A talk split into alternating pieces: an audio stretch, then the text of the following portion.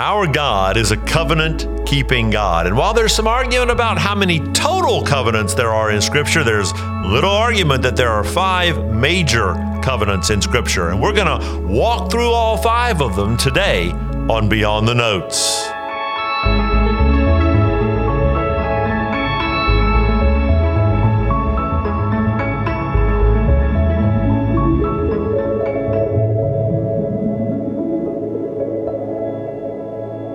On the Lord's Day this week, we talked about the Noahic covenant that's in Genesis, the end of chapter 8 and much of chapter 9. It is a covenant that's about the pro life character of God. And I won't go back into that covenant except to say that if you missed Sunday morning, you can go back and catch that on any of the various McGregor channels. The Noahic covenant is a covenant of life, it's the first of five major covenants. Now, because I like to alliterate things to help me remember, I've alliterated the major themes of all five of the covenants with a word that starts with L. I believe I've told the truth about the content of the covenants, and I believe that this might help you memorize the covenants and what they are about. They are cumulative in character, they are not phasic. Uh, a phasic view of the covenant holds that each covenant is a phase and that each covenant replaces entirely the covenants that come before it. That's not true. We saw in the Noahic covenant that God has said, for example, that the normalcy of the seasons will be while the earth lasts. Well, if that's true, then any subsequent covenant that comes in that doesn't destroy the earth doesn't set aside the Noahic covenant. So the life covenant was number one. The second major covenant comes fairly soon after the Noahic covenant. It's the covenant with Abraham, first seen in Genesis chapter 12. And the theme of this covenant is loyalty. God is going to call out for himself a nation of people with whom he is going to have an especially loyal relationship. Like the Noahic covenant, the covenant with Abraham is unconditional. It doesn't have any conditions. Genesis chapter 12, beginning in verse 1, God gives Abraham a command, but the command is not a condition of the covenant. The Lord said to Abram, Go from your country and your kindred and your father's house to the land that I will show you. And I will make of you a great nation. I will bless you and make your name great, so that you will be a blessing. I will bless those that bless you, and him who dishonors you I will curse. And in you all the families of the earth shall be blessed. Now, this second loyalty covenant to Abraham has, has within it three components. I'm going to give you this, this land. The Holy Land, so called, is the land that God promised to Abraham and his descendants, and that promise stands.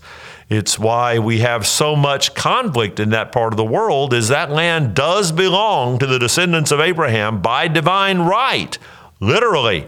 And yet because of where it sits and the crossroads of Africa, Asia and Europe, it gets a lot of conflict. Not only the land, but also the legacy of an enormous nation of people that will descend from Abraham, which is interesting because Abraham and his wife Sarah don't even have any kids until they're approaching a century old. And then that the Lord Himself, through His through Abraham, all the families of the earth will be blessed. Well, that's a messianic promise. That's a promise that the Lord Jesus is going to come through Abraham. But the specialty, the special loyalty of God for his chosen people, Israel, is expressed in the Abrahamic covenant. The third major covenant, after the covenant of life and the covenant of loyalty, is the covenant of law that God sends to his people Israel through Moses. Now, unlike the earlier two, this one's got all sorts of conditionality in it. This one is shot through with if you will do this, I will do this. If you will obey me, I will be this to you. I will bless this sort of behavior. I will not bless this sort of behavior. It's it's some it's some, and it could be cited from several several places, but the summation that I'm going to read is from Exodus chapter 19, verses 3 through 6.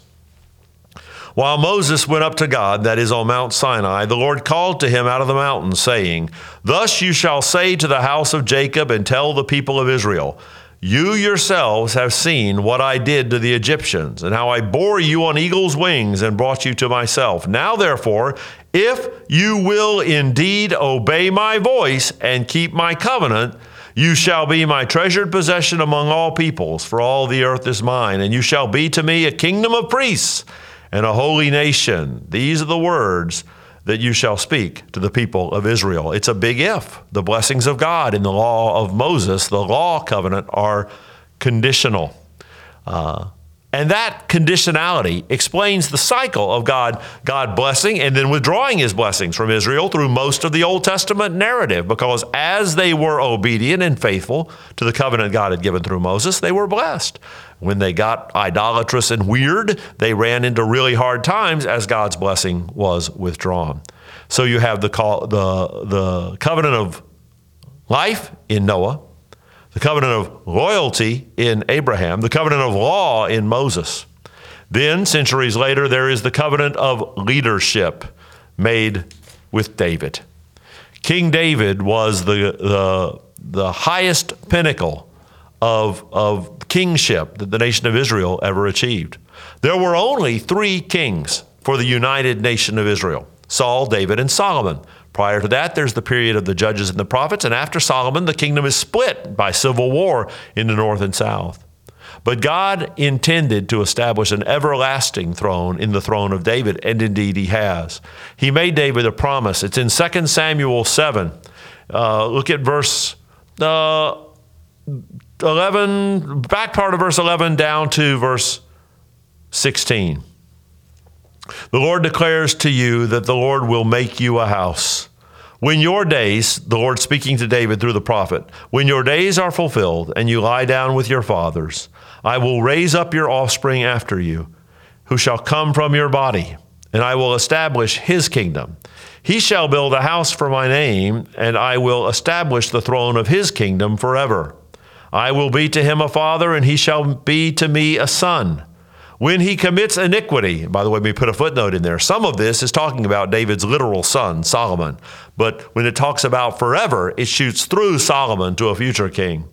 I will discipline him with the rod of men, with the stripes of the sons of men. But my steadfast love will not depart from him, as I took it from Saul, whom I put away from before you. And your house and your kingdom shall be made sure forever before me. Your throne will be established forever. That's a promise unconditionally that the throne of David will be forever. It's why one of the messianic titles that Jesus employed when he spoke of himself is, is son of, or not when he spoke of himself, but when others spoke of him, they called him son of David when they knew that he was the Messiah. The leadership covenant is the covenant with the household of David. And finally, fifth and most wonderfully gracious, the new covenant, which Jesus spoke of the night of the Lord's Supper when he said, This is the new covenant in my blood. It's in Luke 22 and a couple of other places. this covenant is the salvation covenant, it's the love covenant. Jeremiah wrote about it all the way back in the Old Testament in Jeremiah 31, verses 31 through 34. Jeremiah 31, beginning in verse 31 Behold, the days are coming, declares the Lord when I will make a new covenant with the house of Israel and the house of Judah, not like the covenant that I made with their fathers on the day that I took them by the hand to bring them out of the land of Egypt, my covenant that they broke, though I was their husband, declares the Lord. For this is the covenant that I will make with the house of Israel after those days, declares the Lord. I will put my law within them, and I will write it on their hearts, and I will be their God and they shall be my people. And no longer shall each one teach his neighbor and each his brother, saying, Know the Lord, for they shall all know me. From the least of them to the greatest, declares the Lord, for I will forgive their iniquity, and I will remember their sin no more. For those who partake in the new covenant, it is salvation from the inside out by grace, not the outside in by the terms of a conditional law. So today we live in the era of the new covenant. Salvation available to all who will repent and trust their sin. That covenant stands upon the leadership covenant because our Messiah came from the throne or from the uh, bloodline of David, which stands on the law covenant as God told the world what his standard would be and how necessary salvation would be. Um, by grace, since we couldn't keep the law covenant, which stands upon the loyalty covenant, as God kept his promise to Abraham for a called out people, Israel, through whom would come a Savior, Jesus, which stands upon the life covenant, that while the world continues to exist, it will continue to support the life of the image bearers, humankind. We praise God for a covenant keeping, covenant giving God. And we hope this is helpful to you as a guide to your own study of God's Word. We hope you've enjoyed this episode, and by now you are liking and sharing and subscribing. And we'll see you next time on Beyond the Notes.